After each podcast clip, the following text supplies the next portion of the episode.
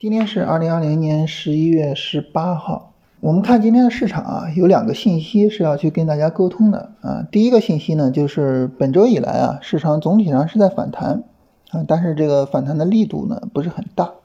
呃，个股呢，尤其是短线个股，还是要去注意止盈的。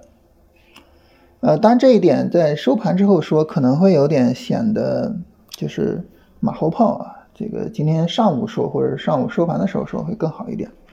啊，而且今天上午是有一个明显的五分钟背离的，是吧？上午说的时候，也能有出的信号，啊，但是没关系的是什么呢？就是个股表现其实还可以，啊，可能大家到收盘资产应该是创了新高的，啊，所以这个时候呢，这个收盘说应该也没啥问题，因为今天总体上个股表现还是不错的，啊，那么关于个股表现不错这一点呢，就是要跟大家聊第二点，啊，第二点是什么呢？就是，呃，为什么创业板今天？看起来那么差，啊，因为可能很多人会觉得奇怪啊，就是这周吧，这三天，创业板和主板的差距非常之大。上证指数这三天总体上是反弹的、上涨的，但创业板这三天是下跌，而且是暴跌的，这是怎么回事？尤其让我们觉得奇怪的就是，你看着手里的股票，你比如说我今天上午还买了两个创业板的股票，走的非常好，是吧？没什么问题。啊，但是为什么指数那么差？这个事儿呢，跟大家解释一下，就是我我们搞清楚了，我们能够更好的去理解这个市场。创业板为什么走那么差呢？大家看看创业板的分时图啊，你看到它的这个黄白线差距非常之大。这个黄白线分别什么呢？白线呢就是呃创业板指数啊，你就看它的这个价格就跟这个白线是是一样的。黄线什么呢？黄线是不加权的创业板指数。啊，也就是说呢，黄线呢，它更能够反映个股的情况啊。如果说黄线在白线的上面，说明个股整体上走的比指数要好。我们看创业板，它们之间的差距非常之大，这就意味着什么呢？就创业板里的那些大股票啊，能够比较大的影响指数的那些股票啊，他们在呃往下跌啊，可能是因为之前炒的太大啊，同时呢，这些大股票又没办法。明显的脱离它的价值啊，所以他们在跌，并且呢把指数带下来。当然个股呢其实表现还可以啊。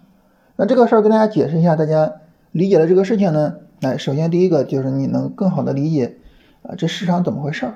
第二个呢就是你该买个股的时候你不害怕是吧？你不会因为说创业板这么暴跌就就吓坏了，就说不能买了是吧？啊不至于啊。但是总体上还是有这么个问题啊，就是大盘这周的反弹确实力度不是很好。就是还是要注意止盈的，还是要注意大盘的这个下跌风险的啊，选的股票一定是那种比较强的股票才行。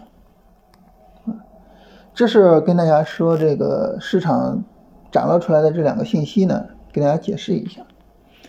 然后呢，我们来看看大家昨昨天的问题啊，就是今天没有什么呃其他的话题跟大家聊啊，因为这个呃该说的，我觉得很多东西都说得很清楚了，是吧？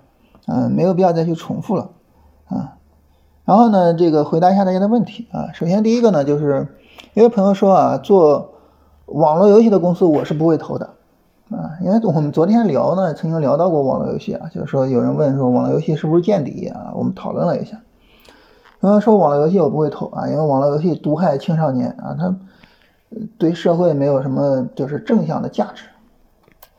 那关于这一点呢，我想。就是这个问题，我想跟大家聊两点啊。第一点呢，就是我觉得我们做股票就是做股票，就是或者说你做任何事情啊，你做任何事情就是单纯去做这个事情，你不要有其他的那些额外的因素去影响你啊。当有额外的因素去影响你的时候，其实你很难做好判断，更难做好你的操作。就是我们做事情要理性一些。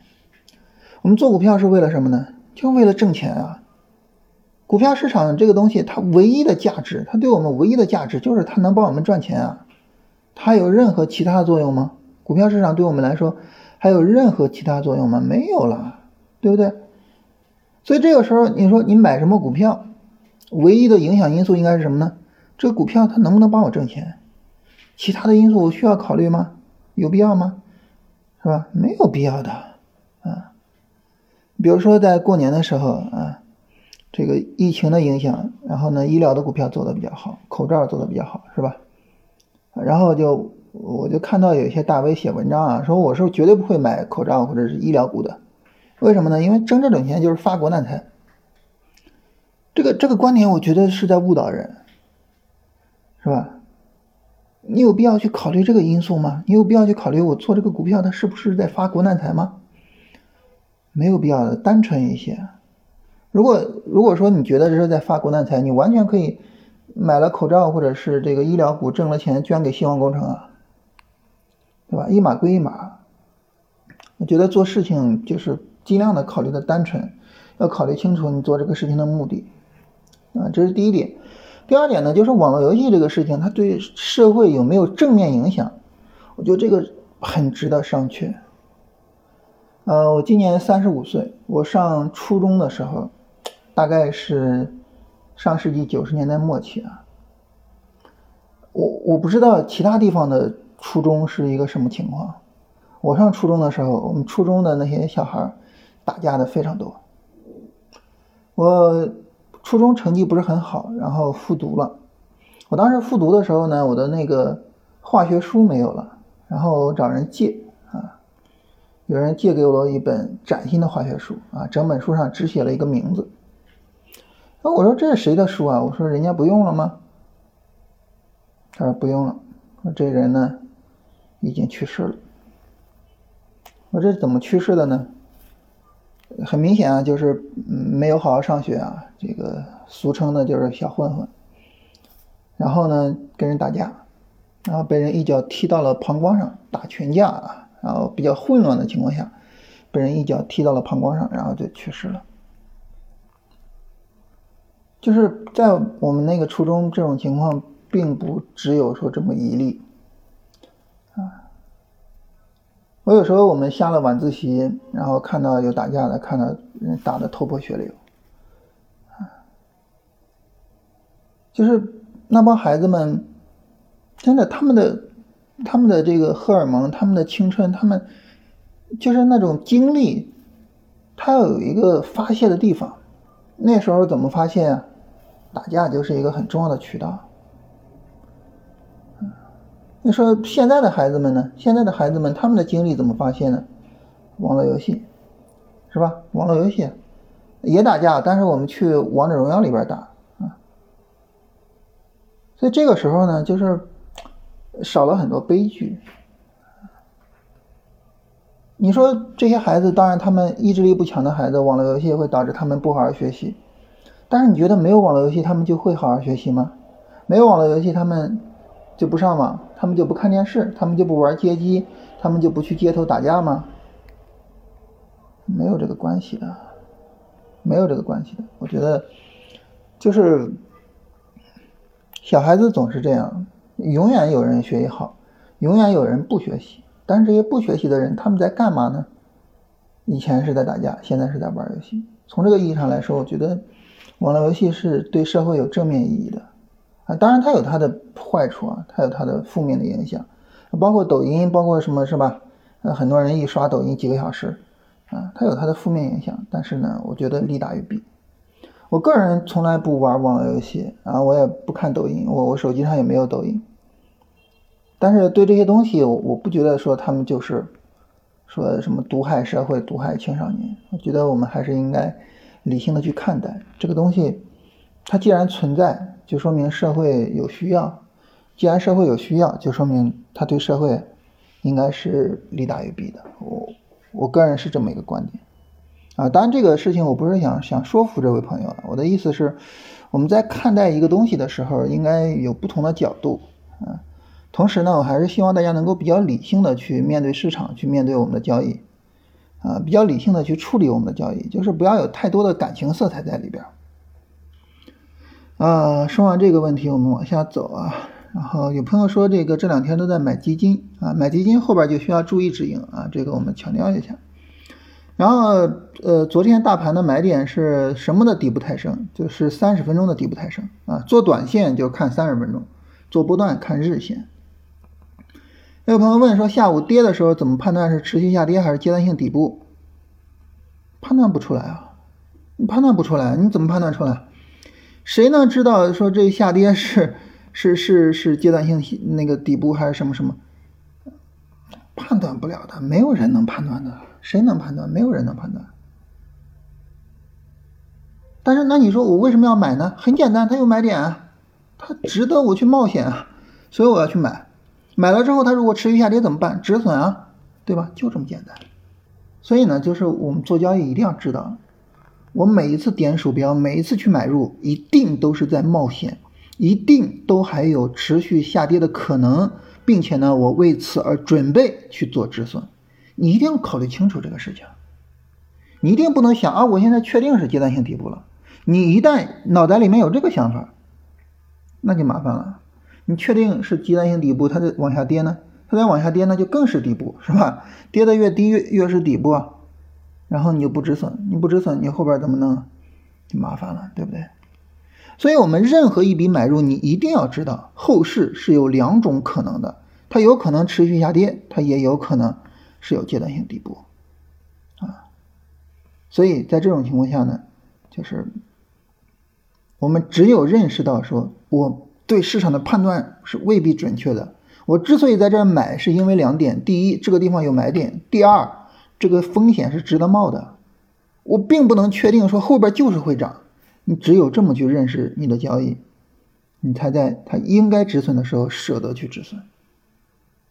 如果你说我就是能确定这是一个阶段，那那确定不了。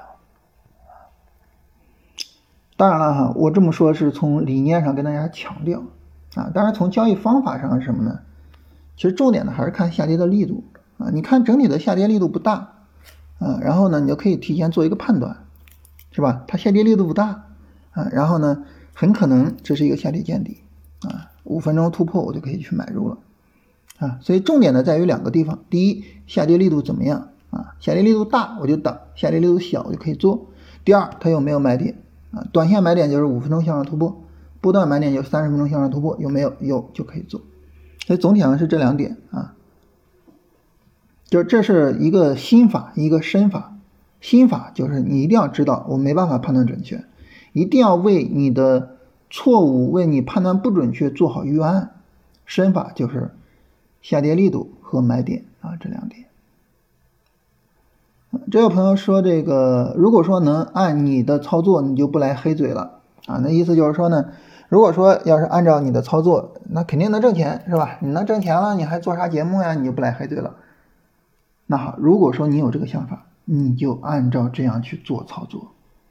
也就是说，如果你认为这样做操作能挣钱，你就这样去做操作。你别管别人是黑嘴还是白嘴，他是为什么要去做这个节目？这些东西你不要去管。”你只需要去考虑这么做能不能挣钱啊！我再跟大家强调一遍，就是我们来到这个市场上，我们考虑问题一定要单纯，就是我这么做能不能挣钱啊？我来到这个市场上唯一的目的就是挣钱！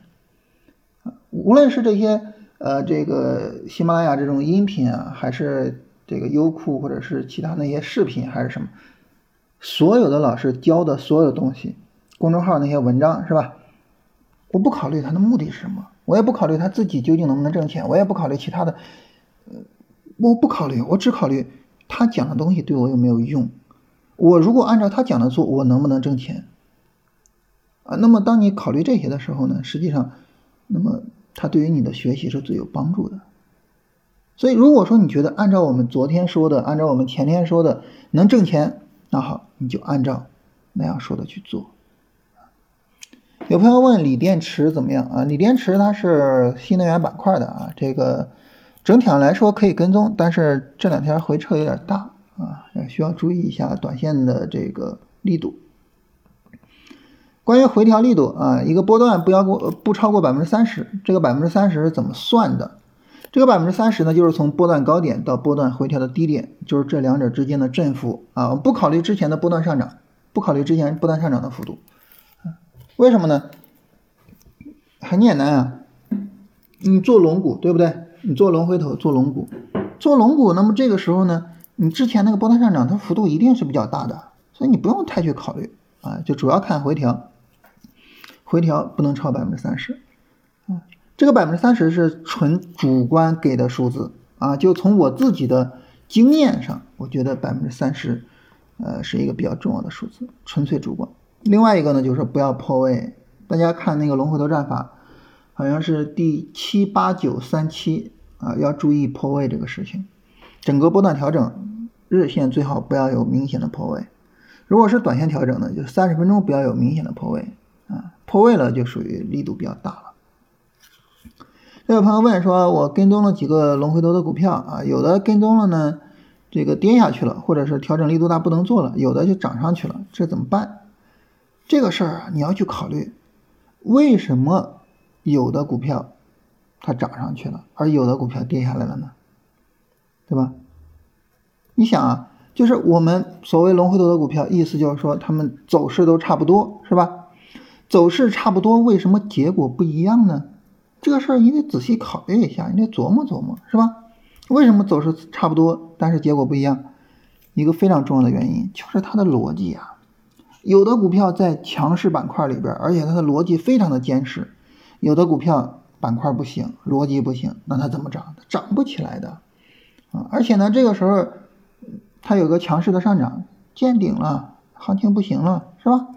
那这个时候呢，就更不能做了。所以从这个意义上来说呢，就是一定要去考虑个股的逻辑啊，这个是最基本的啊，一定是它有一个比较强的逻辑，它才能表现比较好。有朋友问说，这个上涨是不是不应该买啊？三十分钟下跌才该买。你做短线一定是某一段三十分钟下跌去买入，你做波段一定是某一段日线、短线下跌去买入，这个是确定无疑的。所以呢。上涨就不要去追，然后呢，下跌在下跌的时候去买，啊，这个是一定要特别特别去注意的，啊，所以我们说这个大盘跟个股的结合，大盘通过哪些方面给我们信息呢？